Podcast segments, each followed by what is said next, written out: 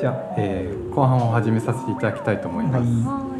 い、間の休憩時間にいろいろとすごい面白い話が飛び出てしまったんですけれど追ってこれを後半でお伺いしたいと思っていま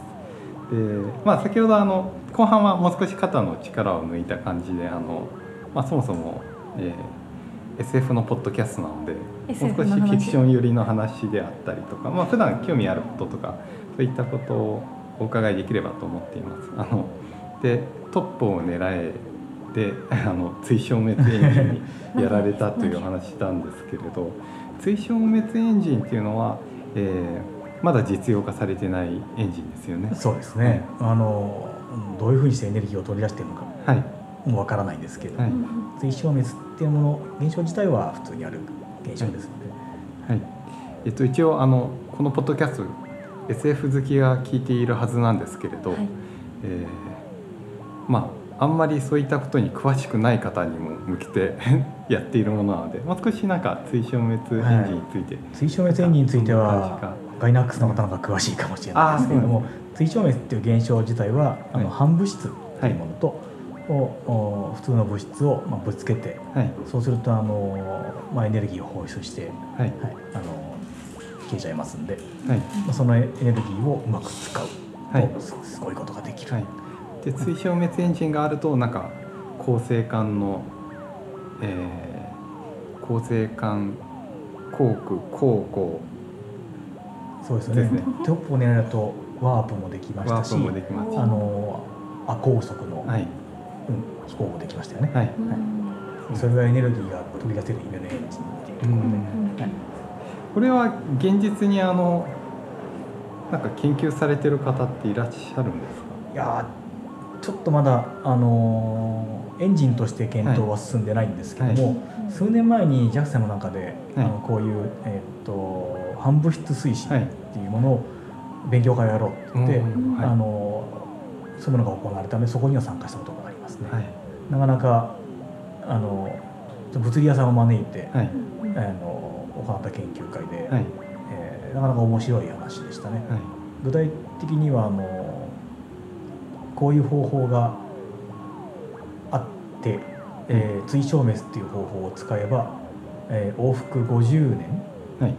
で隣の星までそのアルファケンタウリとかまで往復できるエンジンを作れるかもしれない、けれども、その反物質を貯蔵するあるいは生成するためのエネルギーが全く足らないっていうのが結論でした。その生成貯めるっていうのは、地球でそうですね。反物質ってこう普通の壁に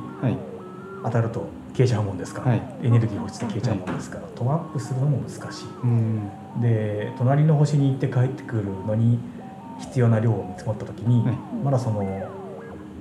ちの 1% も人類が作ったことがないとかですね。で1個作るのに何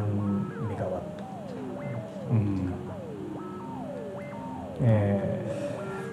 実にこうエネルギー的にも全く足らないものですから、まだ読み物あたりじゃないっていう話ですね。我々が生きている間に実現すると嬉しいですけど、ちょっと難しいかもしれない。もうちょっと別のただなんかその宇宙において、惑星探査機まではあるんですけれどその次のなんか目標みたいなものってあったりするんです。次は多分もしかしたらその月に住むとかそういうことなのかもしれないですけれど。そうですね。今国際的には、火星がゴールになってます。この太陽系でおそらく住めるのに一番適したのは火星、これはもう昔の SF の時代からずっとやってるかと思うんですけども、薄いけれども大気があって、重力もあってちゃんとあって、で太陽からもほどほどに近い、っていうところであと20年ぐらいのうちに 2,30 年ですね、のうちには人を送ろうというところで大筋合意しているところですね。月はやっぱり難しいですね、空気ないんで。いや面白いですね。なんか火星に本当に行く日がそれはなんか生きてる間に見てみられそうですから。そうですね、なんとか、そこまではやって仕事辞めたいですね。そうです。ちょっと急に話変わるんですけれど、聞くところによるとエヴァンゲリオンの劇場版の最近のQ の冒頭にお詳しいという話を、そうですね、ちょっと一生懸命たくさん見ましたので、なんかそういったことに対してその SF と実際やられている方にとって SF って実際そのサイエンスの最前線で宇宙を開発されている方とサイエンスフィクションどういうふうに見られるんですか？特に自分なんかはそのアニメからこちらの業界に行った人間なので、そのもっとこうサイエンスリアル側から情報を出さないといけないと思ってました。で僕自身アニメ大好きなので、なんていうんですか、物理的に正しいものももちろん見てて気持ちいいんですけども、やっぱりアニメって経歴があって、それをうまく料理してくれてつい楽しい。エヴァの冒頭なんてまさにそうだと思うんですけど、そういうものを求めたいと思ってますので、そこはむしろ我々の方から SF を作る方々の方に、今のサイエンスリアルはここまでいってますよっていうのを見せなきゃいけないと思ってます。具体的に言うと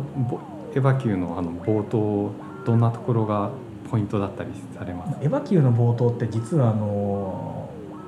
軌道力学っていうんですけども、人工衛星とかの運動的には実に正しい運動をしてまして、まず逆噴射をして、軌道近地点というかその楕円の地球に近いところを下げるっていう、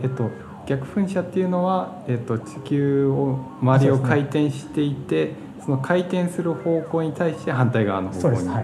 そうするとちょっと辺はややこしくって、ブレーキを踏むと速度が上がるっていう独特の世界なんですけどね。それは今驚くふりしたんですけど、実はさっきちょっと聞いちゃったんですけど予習してもなお難しいですね。なお難しいですけれど、ブレーキを踏むと地球に近づいて、一周するのが速くなるんですね。逆にアクセルを踏んで、進行方向にロケットを吹いちゃうと、軌道が膨らんで遅くなってしまうという、それはどういったことで速度が我々の認知と逆の結果になるんですか？それは宇宙ってレールの上を走るような感じですので、軌道が決まると、そこを回る速度とか速さが決まってしまう、でそこでロケットをパッと吹いてどっちかに向かってパッと吹くことで速くしたり遅くしたりできる。これ使ってるのが宇宙ステーションのドッキングに使ってるんですね。普通は宇宙ステーションとドッキングしようと思うと、後ろから追いついたんだと追いつけないんです。同じところを走っているうちは山手線みたいなもんで前の車両に追いつけないんですけども、これは外側のレールに行ったり内側のレールに行ったりして、最終的にぴったりのところに来るようにしてドッキングするんですね。スピードを逆噴射をすると、回転半径が小さくなって速度が速くなるので、そうですね、速くなってまず下から潜るように進んで、今の冒頭だと下にいる初号機のところまでまずこう飛び込むように高度を下げていって、でぴったり合ったところでワイヤーでこうしっかりと固定して、でそのままだと多分初号機の棺の方が重いんでしょうね。減速してくれないので、持っているブースターを使って全力で逆噴射して地球に向かって落とす軌道を見える。でそこで人が出てきて邪魔されてしまったんで、このままだとこう地球に入る角度が深くなりすぎて燃え尽きちゃうよってところで、なんとかなったっていうのが冒頭の起こっていることなんですけど、じゃあ結構噴射とかは結構そこ間違いやすいシーンなんですね。じゃあ、間違えてる例とか、なんかガンダムの大気圏突入とか、そこはなんか。そうですよね、すごく有名なシーンがあるんですよね、減速できません、って見るたびに僕は加速すんだよって思うんですけど逆だよ逆、加速することで減速することになる。ヤマトとかもそうな木星のところとか落ちそうになるんですけど、逆噴射じゃないです、加速です加速そういうシーンを見るとこうギュッとくる、野暮な話ですね。知ってるがゆえにというところですよね。でもなんかそういう自分も知らなかったですけれど、明らかにそういうリアルな設定を積み重ねてるがゆえにこうなんかグッとくる表現になるところが多くてですね、なんかエヴァンゲリオンは特にその一応これ前話したかな、話してないですよね。ハード SF 読書会っていうのをそもそも私がやっていて、そこから発展して生まれたらこのポッドキャストなんですけれど、そこによく来ていただいている成田さんっていう方がニュートンの編集長とムーの編集長を呼んで、ムートン会っていうニュートン対ムーっていうイベントをやられていて、その時ちょうどなぜかその真ん中にいる方としてエヴァンゲリオンの鶴巻監督が来られたっていう回があったんですけれどその時一番印象的だったのが鶴巻監督が自分はそのニュートンとムーの間にあるものが好きだって言っていまして、でやっぱりそういうすごいサイエンスであったりとかその現実にあることを理論を積み上げることと、フィクションみたいな両方なんか踏み切ったものがなんか一番面白いって言って、ムーの編集長は「いやうちは本当に正しいからそのフィクションとか言ってくれるな」って言ってたんですけどでもすごい面白くて、ね、エヴァンゲリオンはなんか本当そんな感じですよね。そうですね、鶴巻監督だと「トップを狙え2」の方の監督をされましたけれども、あれもハード SF なんですよ。実はちょっとまだ見てないんですよすいません。でも作品の中ではその SF させたところを丁寧に描くよりもやっぱりちゃんとエンターテインメントとして描くことを、力点を置いてるとかあるので、実に素晴らしい人生じゃないかと思います。ちょっと見てみてちょっとこの帰ったら見ようかなと思います。ワンは見てるんですけど、ワンは自分も高校生の時見て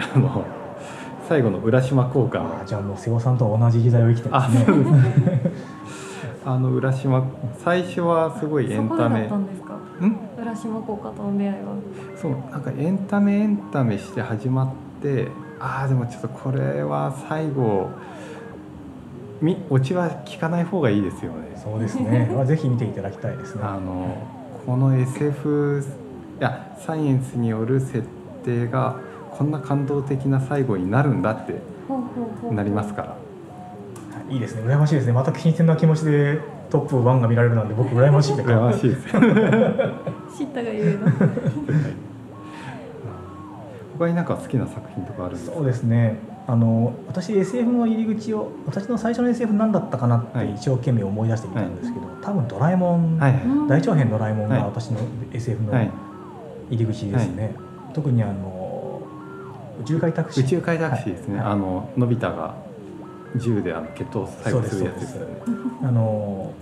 あれワープとか出てくる本で、紙と紙を折り曲げて、でも当時ワープはあんまりピンとこなかったんですね。どこでもドアの延長みたいなのじゃないかと思ったんですけど荒野星っていうロップル君がいる星が、その星が2個あって、それでこう洪水が来て灌漑されてるとかですね、そういう設定にすごいドキドキしてしまって、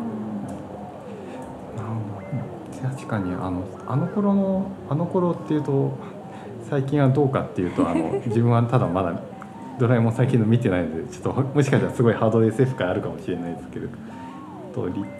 いくつか宇宙もの多かったですもんね、ドラえもん。そうですね、F先生が多分お好きなんだと思うんですけど、そうですね、すごい好きで、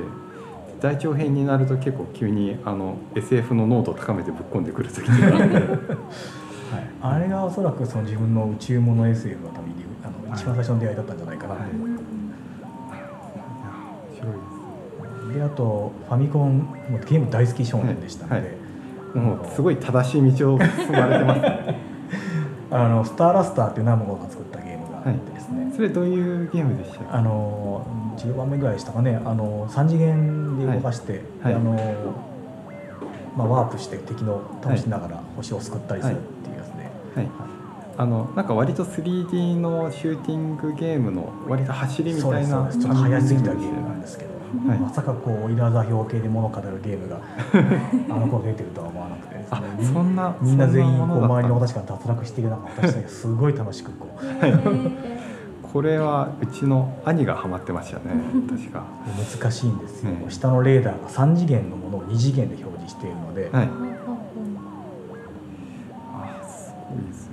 普通にそのレーダーの見方が分からずに脱落している人がほとんど分かってしまえば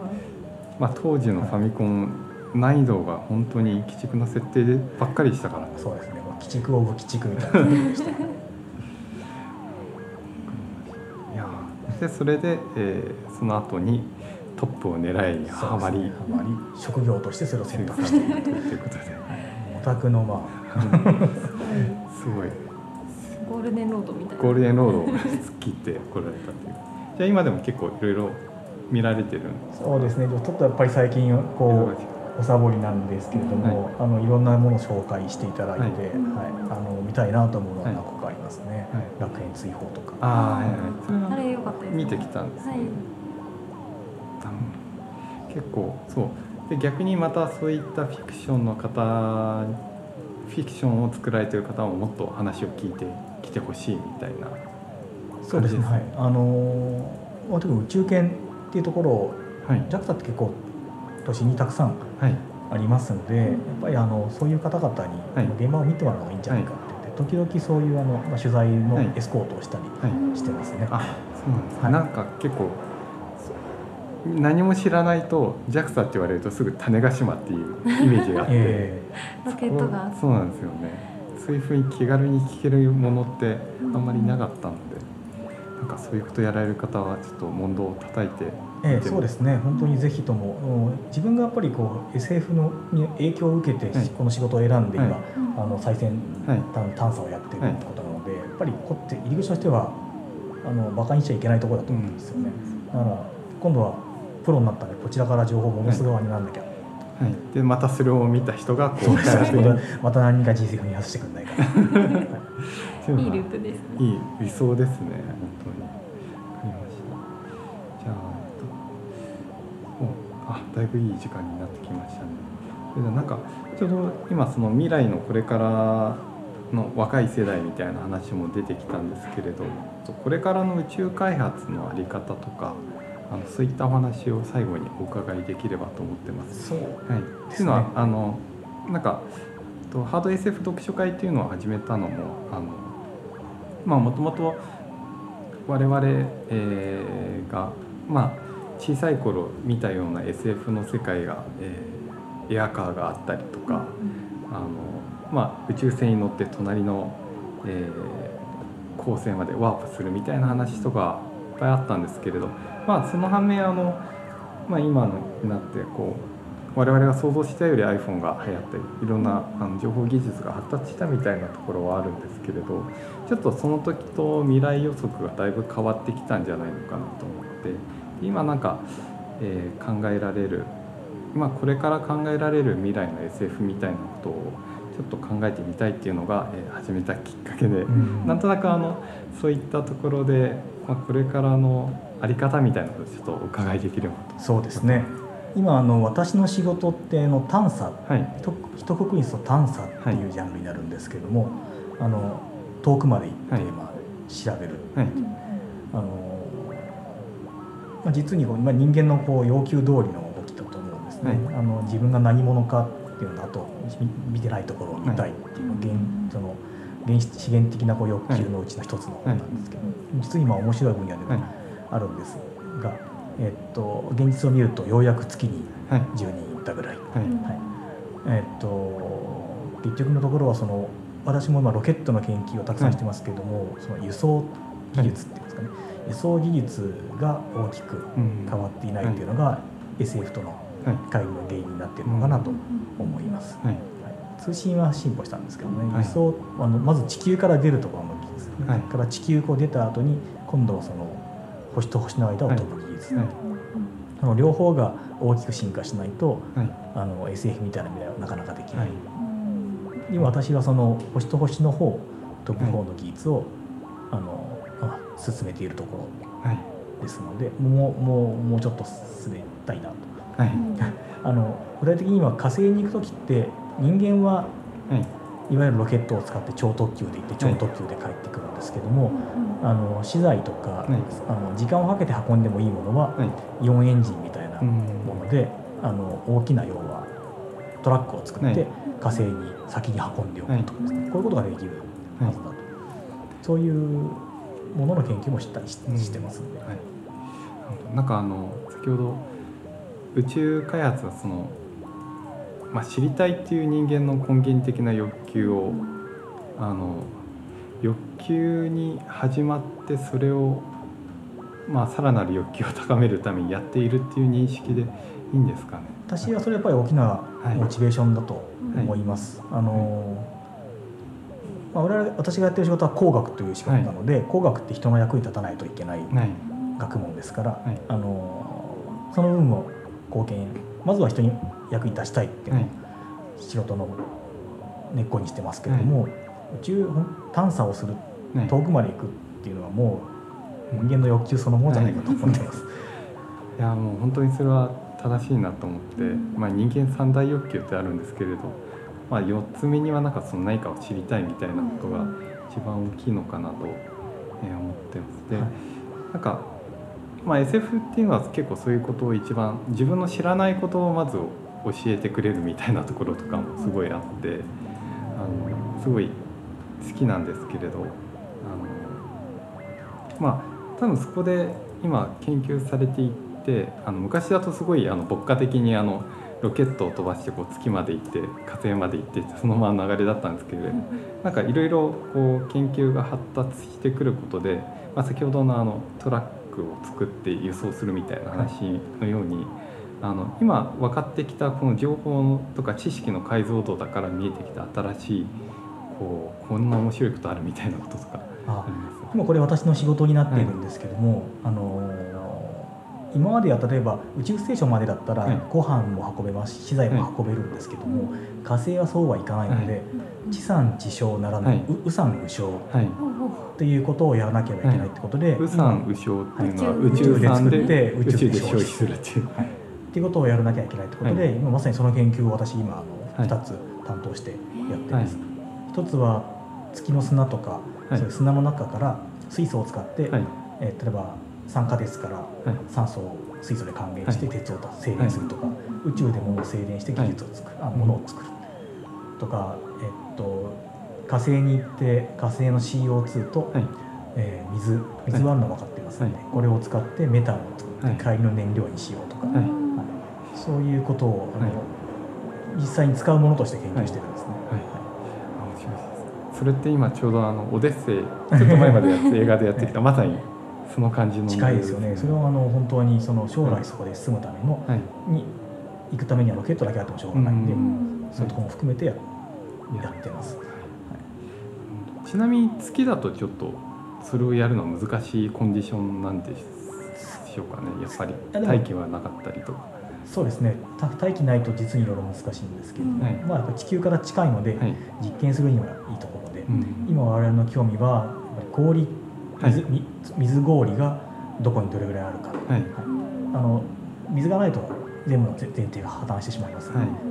水は最低限必要だ、それを、どういうふうにリモートセンシングで見つけるか、どう掘削して、どう回収するかっていうところ、3つあたりはまさに今まさにこの瞬間に今、私たちが動いているところですね、その宇宙土木もちょっと関係して、このあと3年以内にはなんとかこの基礎技術を作ろう。いやすごい思った以上に地続きでしたね。 SF と宇宙開発のなんとなく追消滅と今違うぐらいのイメージに持ってたんですけれど、この辺りは本当面白いですね、そうですね、私も頑張って情報発信してですね、行こうと思います、じゃあちょっとそろそろお時間になってきたので、何か最後にこれを多分聞かれている方はもちろん宇宙とかには興味ある方であったりとか、それほど SF とかはまだ詳しくない方も多いとは思うんですけれど、そういった方に向けてもっとこういうことに興味を持ってもらいたいとか、何か伝える言葉などありましたら。そうですね、今やってる仕事、私はやぶさ2とかそういう宇宙の土木ですとか、こういうことをやっているんですけども、私はとにかくこの工学っていう仕事、研究とか勉強が大好きで、大学に行って仕事にして、いたんですが、この工学って大きく分けて2つの側面があると思ってます、1個がまだ誰も見たことがないとことか、誰も作ったことがないものを新しいものを作ってまだ知らない世界を開くっていう、いわゆる探査のこれだと思うんですけど、はい、そういう側面と、はい、あとそのハイテクなものを誰でも使えるローテクなものにしていく、はい、汎用化するっていう、はい、例えばそれはロケットを誰でも打ち上げるロケットにするとかですね、はい、車をそういうふうにするとか、はい、そういう2つの側面技術の側面があると思って、はい、どちらも大事だと思っています、はい、でいつかあと誰でも打ち上げられるロケットができるのも素晴らしいですし、うんはい、特殊なものを使って新たに行ったことがないもところも、はい、に行くっていうのも、はい、ぜひそこも続けていきたいので、はいその両方をぜひ注目して多分今宇宙開発の宇宙開発どちらもやっているはずです、はいはい、なので、はい、一番自分が興味を持ちやすいところにまず